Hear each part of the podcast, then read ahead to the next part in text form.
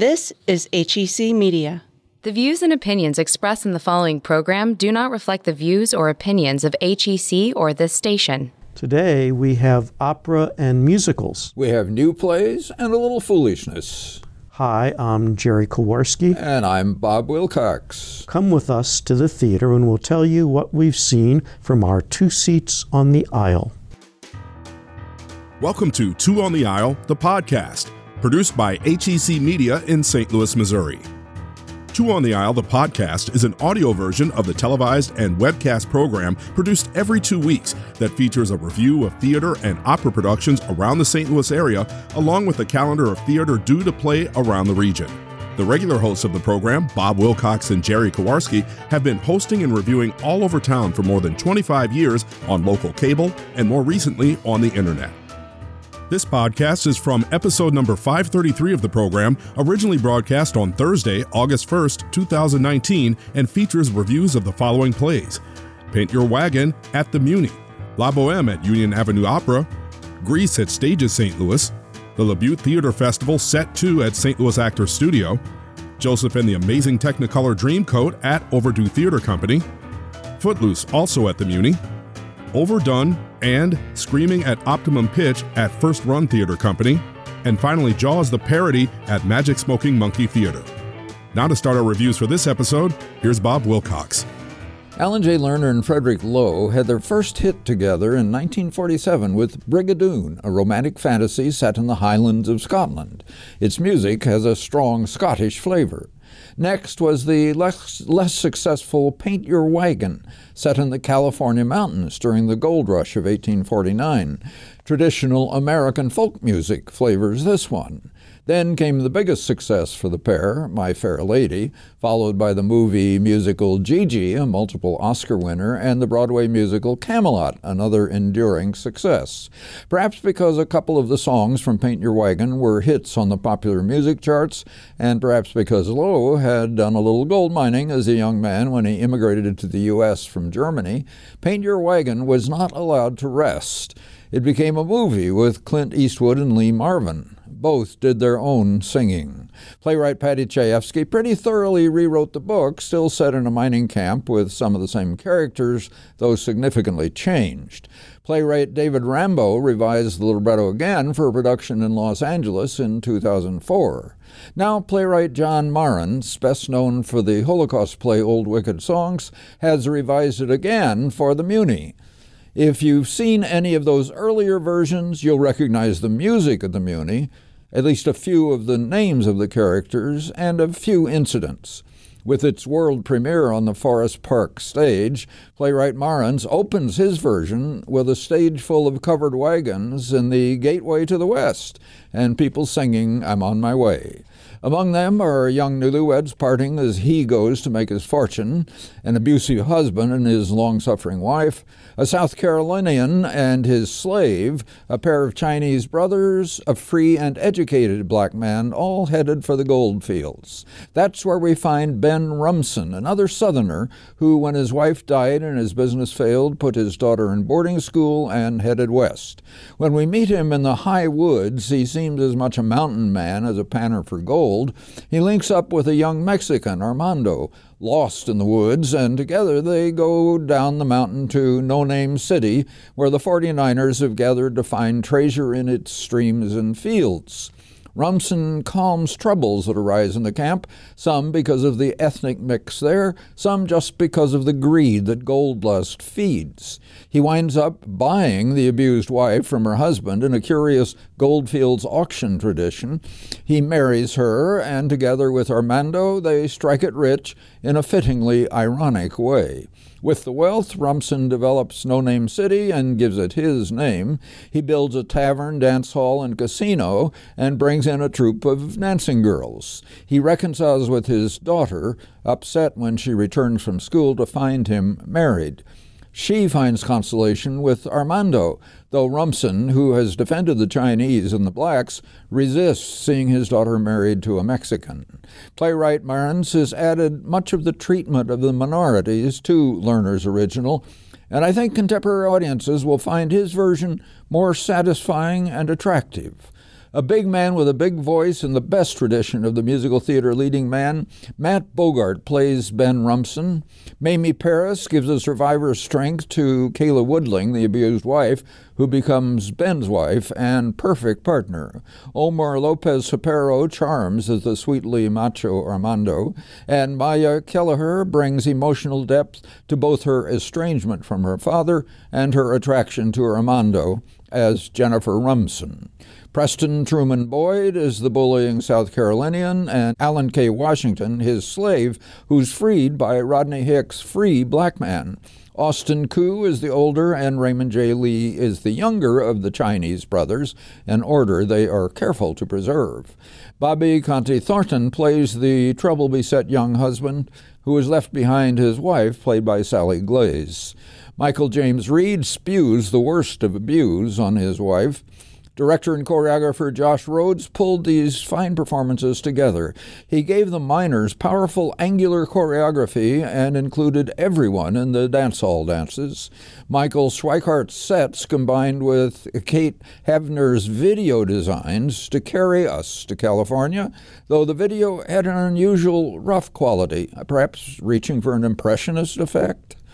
John Lasseter's lighting included some evocative nighttime effects. Amy Clark designed the Frontier clothes, and John Shivers and David Patridge the sound. Music director Sinai Tabak the cast and the Muny Orchestra revealed how good Loewe's score is. Paint Your Wagon is still a little loose jointed in places, but tight enough overall to be quite enjoyable. Well, I like the first act a lot. I think the second act needs more work, but I'd like to see that happen. Yeah, I, I, I do hope it continues. I think there's something very good there, uh, especially the music. Let's hear some.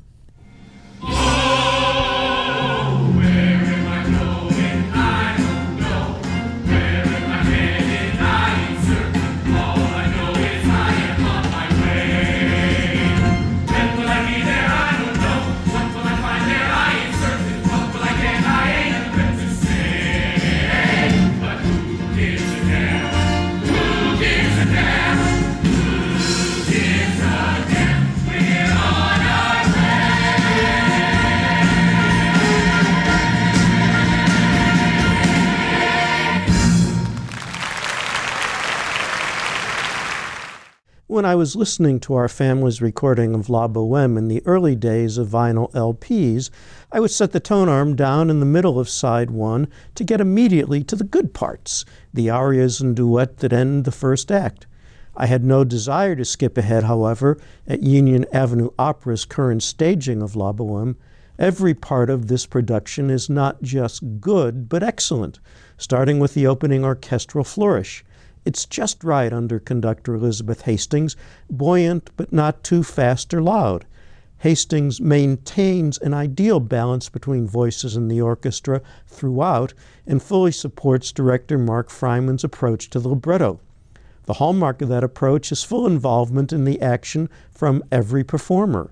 In that opening scene I used to skip, the young artists are given distinctive, vibrant personalities by Jesse Donner as Rodolfo, the poet, Andrew Wanigman as Marcello the painter, Isaiah Musik-Ayala as Colline the philosopher, and Nicholas Ward as Schaunard the musician. Their shenanigans are a hoot when the artists dupe Benoit, their landlord, into revealing too much about himself when he was trying to collect the rent. The way they toss him around the room before they toss him out is a perfect fit for the music. E. Scott Levin was amusingly befuddled in this act as Benoit and amusingly put upon in the next act as Alcindoro, the sugar daddy of the bumptious singer Musetta. Donner as Rodolfo and Yulia Lysenko as Mimi, a seamstress with consumption, sing with striking beauty and act with stirring passion in the great arias and love duet at the end of Act One. The ensemble, the children's ensemble under Alice Nelson, and Dale Obermark as the toy vendor are vital contributors to the festivities in the second act street scene. Cree Carico brims over with sauciness as Musetta, who has an ostentatious dress to match her personality. Costume designer Teresa Doggett did not, however, give an appropriate finery to the bohemian artists. Patrick Huber used a forced perspective to add visual interest to a scenic structure that admirably serves all four scenes with a bit of alteration and some help from the properties by Kate Slavinsky. Behind the set piece is a wonderful panorama of the Parisian cityscape.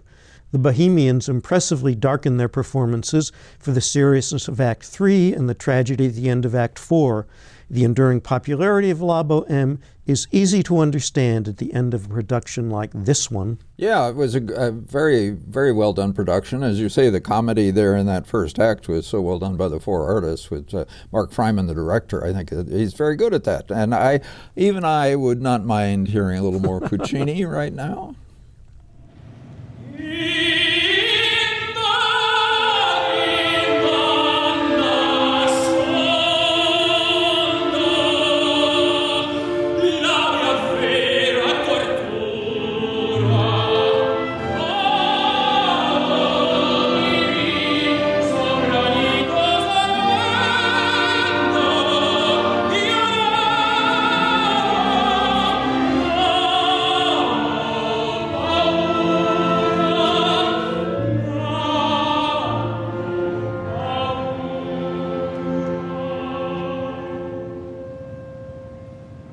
In the musical Grease, Jim Jacobs and Warren Casey resurrect the bad kids of high school in the 1950s, the greasers and their girls. They've thrown in a couple of straight arrows to be ridiculed, plus an old maid teacher, and adults who are exploiting the burgeoning youth culture. Jacobs and Casey hit the fun parts of high school the parties, the rivalries, the hot car, the macho posturing, all painted in cartoonish bright colors and broad strokes, but with reminders now and then of the real agony of adolescence. And Jacobs and Casey float all this on glorious sound. Each scene in Grease's episodic structure climaxes in a number that is an affectionate parody of the doo wop and rock and roll of the period. The moment you recognize the musical reference, you start smiling at the cleverness of the guys who put this together. Then Grease had the same misfortune as Paint Your Wagon. It was made into a movie. This time it wasn't the plot that was done over, it was the music, the great joy of the original. Now everyone uses some of those songs from the movie when they do Grease on stage. Even the current production at Stage of St. Louis, which is, I guess, what audiences expect. Even the book is revised at the beginning. We start with the movie's theme song. Barry Gibb's embarrassingly disco Grease is the word. When Danny suffers the alpha male teenager's most embarrassing moment, being seen without a date in a sea of cars, of course he wails alone at a drive in movie, not a serenade to the girl who just dumped him. And you're the one that I want can't match all choked up's Elvis references. But enough of the grouchy old man. Director Michael Hamilton, musical director Lisa Campbell Albert, and choreographer Tony Gonzalez eased us over the disco moments with greaser style. True Love eventually won out for Summer C. Bell Stevens' Sandy Dumbrowski and Sam Harvey's Danny Zuko. Jesse Corbin made Kenickie a poster boy for Cool, matched by Morgan Cowling's Rizzo. All attitude all the time until her moving There Are Worse Things I Could Do. Julia Johannes Brooke Shapiro and Lucy Moon completed the Pink Ladies, each with a specialty number, and Colin O'Connor, Patrick Mobley, and Frankie Thames, the Burger Palace Boys. Kendra Lynn Lucas blew the roof off as both Miss Lynch and the Teen Angel. Aisling Halpin and Brad Frenette played the good kids, Zach Trimmer, the singer at the prom, Tiger Brown, the winning dancer. Steve Isom has the voice of the 50s as DJ Vince Fontaine. James James Wolk sets again use translucent plastic. Brad Musgrove resurrects period dress in detail with great prom outfits, with lighting by Sean M. Savoy and orchestral design by Stuart M. Elmore. Now, somebody please bring back the original Grease. well, I hope someone does that for your yes, sake, Bob. Yes, but, I don't think it's going to happen. no, probably not. But I'll listen to whatever music we want to hear now. So. With new fits and pleasant socks, he can beat the super stocks. You know that your wagon, grease the lightning. Go, go, go, go, go, go, go, go, go, go, go. Grease lightning and burn through the quarter mile. Grease lightning, go, grease lightning. I said go, grease the lightning, you're coasting through the heat lap trial. Grease lightning, go, grease lightning. You are supreme, uh-huh. the chicks will scream for grease lightning. You can follow all things Two on the Aisle on Facebook by searching for Two on the Aisle and liking the page. And you can be the first to see reviews on YouTube by subscribing to the Two on the Aisle channel and checking the notification bell. Again, you can find us on Facebook and YouTube by searching for Two on the Aisle. In its second set at the Gaslight Theater, LaBute New Play Festival premiered three new one act plays and repeated Neil LaBute's own contribution to the festival. Set two began with Predilections by Richard Curtis. The setting is a restaurant where Sparlin is the guest of Laura. He's the influential obituary writer for an important publication. She wants to influence the obituary he will soon write for someone important to her. Kim Furlow as Laura and Taylor Cheatham as Sparlin deftly played the cat and mouse game between the characters. They were especially good when the cat and the mouse changed places. Wendy Renee Greenwood adroitly directed this piece and the next two. As an aside, Curtis should revise the script to acknowledge that the author of an article does not ordinarily write its headline. In Joseph Krawczyk's Henrietta, the title character is the voice controlled personal assistant in the navigation system just installed in the car owned by Carl, who is on his way to a tryst. There are two important clues to what is about to happen. First, Carl's wife instigated the upgrade from the old navigation system. Second, the new navigation system's name is CANS, which stands for Kick Ass Navigation System. I can't be certain where Henrietta's name comes from, but I do know that in Shakespeare's Henry IV, the title character's nickname is Prince Hal. Carly Rosenbaum as Henrietta and Chuck Brinkley as Carl had lots of fun with Henrietta's increasing dominance and Carl's increasing terror, especially when Henrietta won't open the pod bay doors, I mean the car doors. Sisyphus and Icarus, a love story, is William Ivan Folk's exploration of what might have happened if two characters from Greek mythology had managed to form an attachment so lengthy that they need couples therapy from a relationship guru in our time. The humor in the script was enhanced by the wacky performances of Taylor Cheatham as Sisyphus, Shane Signorino as Icarus, and Colleen Backer as the therapist but I would like to have seen more of a connection between the characters and the myths from which they arose. On our last show, Bob perceptibly reviewed LaBute's great Negro works of art about a couple attempting to navigate the twin minefields of online dating and race relations. I'll echo Bob's praise of Carly Rosenbaum's Jerry, Jazz Tucker's Tom, and John Pearson's direction. These characters have potential, I'd like to see LaBute do more with them than just guiding their feet to every possible landmine. interesting way of putting it. Yeah. Uh, yes, uh, three more interesting plays. I don't know that any of them uh, were that outstanding for me, but uh, certainly uh, amusing and worth seeing. I agree. Joseph and the Amazing Technicolor Dreamcoat is probably my favorite Andrew Lloyd Webber and Tim Rice musical. Lloyd Webber does pastiche well, and this is mostly pastiche. I don't always know why he's using the style he is, but it's fun to listen to, and Rice is not straining for great literature. Written for a boys' school, productions now, like the one at Overdue Theater Company, often begin as a narrator gathers a group of children around her. These kids get to do more than listen, they even perform the Joseph Megamix themselves all good performers, singers, dancers. Becca Harbison is a very smart director, and Patrick Blanner a smart choreographer. Harbison has kept it simple and clear, an uncluttered stage with some posters that changed messages, and smart use of movement and grouping. Blanner puts his best dancers up front and has trained well those upstage. Aubrey Horde is very clear and hospitable as the narrator. Shane Rudolph's Joseph welcomes both praise and suffering graciously. His brothers are played by Nick Perrin, Victoria Lininger, Alex Miller, Tyler Lutkenhaus, Jacob Kujath, Andrew Feigenbaum, Maggie Canizales, Ben Canizales, Samantha Hayes, Morgan McKenney, and Catherine Wheelis. And Mark Strom in shorts and suspenders and t shirt is their father. Someone had the bright idea to print the name of each member of the family on their t shirts. Mark Conrad is a truly kingly pharaoh in voice and body. Wayne Mackenberg is his butler, and Ray Martin his unfortunate baker. Chris Loynd plays Pharaoh's Lieutenant Potiphar, and Kelechi Loynd his seductive wife. Music director Matt Kalsridge gets very good sounds from singers and orchestra.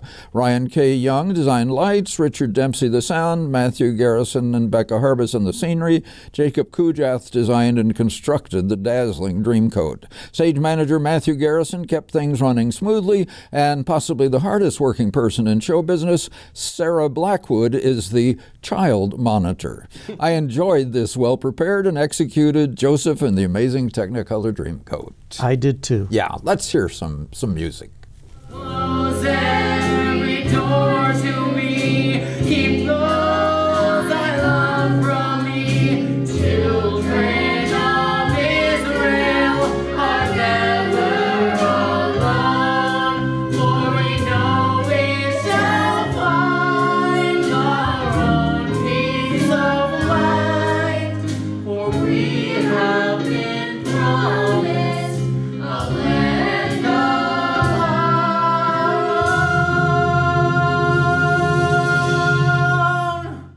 Footloose surprised me more than once in its recent incarnation at the Muny.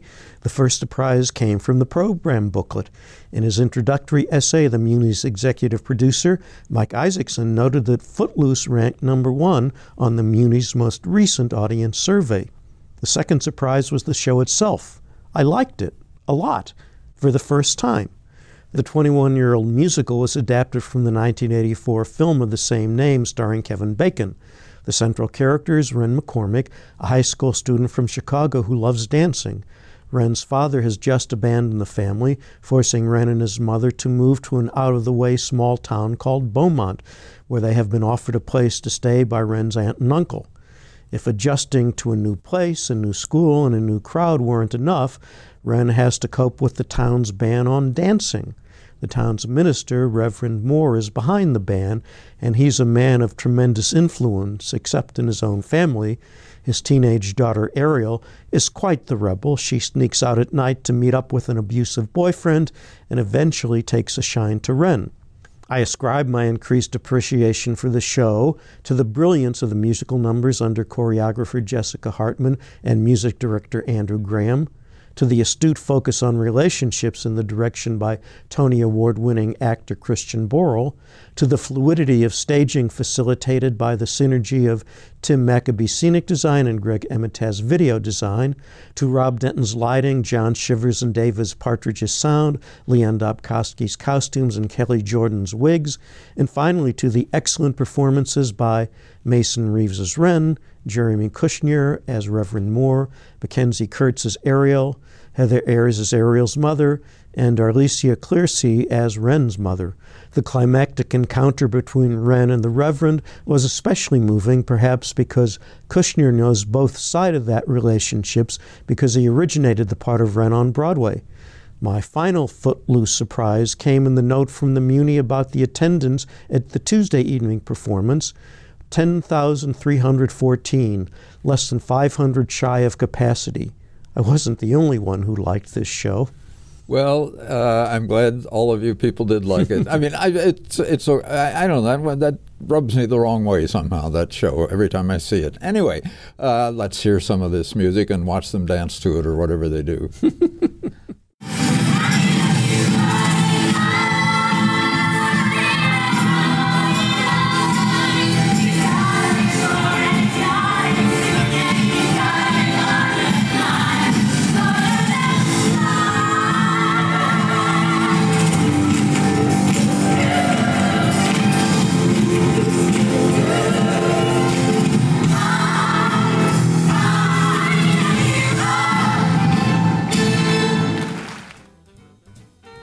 If you're on Twitter and Instagram, you can find us there too.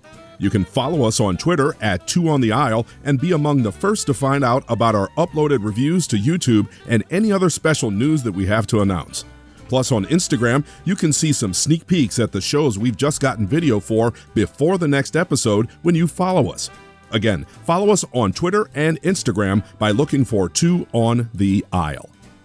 Always presenting new plays, First Run Theater offered two this time. Overdone by David Hawley is a farce, and it was directed broadly by David Houghton. Hawley knows how to write funny moments, though he sometimes succumbs to the danger in farce and pushes events past the suspension of disbelief. Overdone unfolds a dinner party gone wrong. Barbara Hill played the hostess, who tried very patiently and very hard.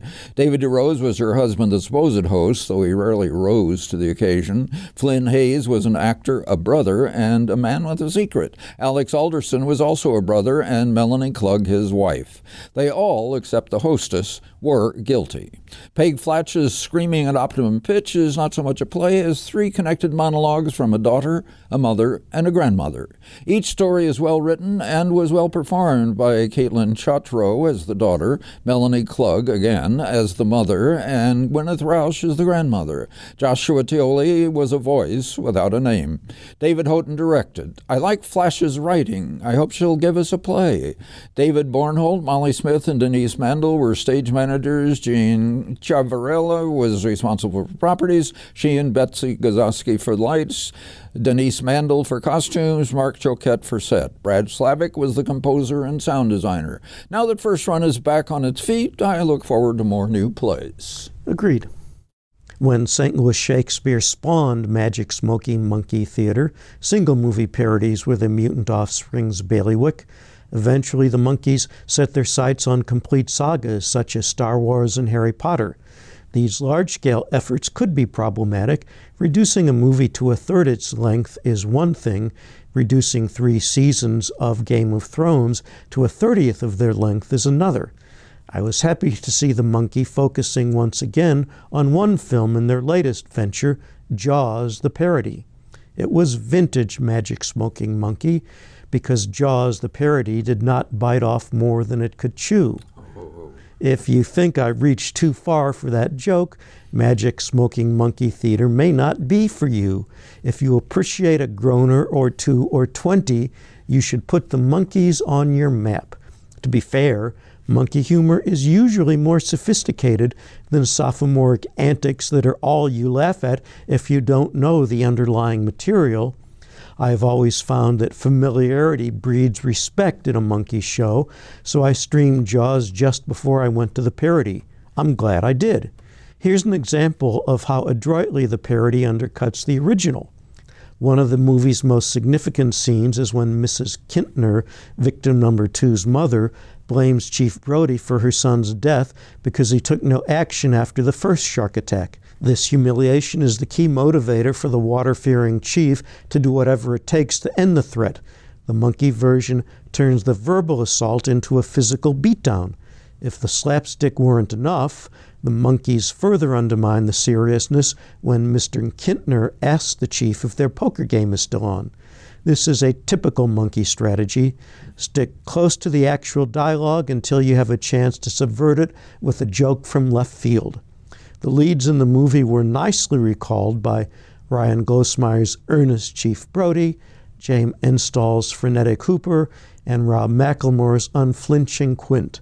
A ton of bricks would have been more subtle than Dylan Comer's Mayor, but who cares about subtlety at a monkey show? Cast members who got into the swing of things included Jake Blonstein, Cece Day, Jack Jansen, Maya Kelch, Dina Massey, Bethany Miscannon, and Shannon Nara. The monkey business was enhanced by the costume designer Kayla Lindsay, lighting designer and scenic painter Natalie Piancentini, sound designer Anthony Elliott, and props designer James Hawkins. Putting actors inside the yellow barrels during the shark hunt was one of many clever touches from director Donna Northcott. Yes, well, I have not seen the movie, so I'm glad you were doing this review because you got much more out of it than I did. Although there are always fun things. I mean, I love the the shark costume among all those other wonderful things. There, you always find at a monkey show. Well, there are definitely two levels to the humor. Let's take a look at what's going on in theater around St. Louis for the month of August 2019. We'll start with the dinner theaters. The Dinner Detective continues at the Hilton St. Louis Frontenac Murder Mystery Dinner Show on Saturday nights. Zombie Love begins at the Lemp Mansion Comedy Mystery Dinner Theater on August 2nd and runs through November 2nd. And Sherlock Holmes in The Case Without a Clue begins at the Bissell Mansion Murder Mystery Dinner Theater on August 2nd and continues through October 27th. Grease continues at Stages St. Louis through August 18th. The Wizard of Oz runs at the Alton Little Theater in Alton, Illinois through August 4th. La Boheme continues at Union Avenue Opera through August 3rd. Joseph and the Amazing Technicolor Dreamcoat continues at Overdue Theater Company through August 4th. Mamma Mia continues at Hard Road Theater Productions in Highland, Illinois through August 4th. Paint Your Wagon wraps up its run at the Muny in Forest Park.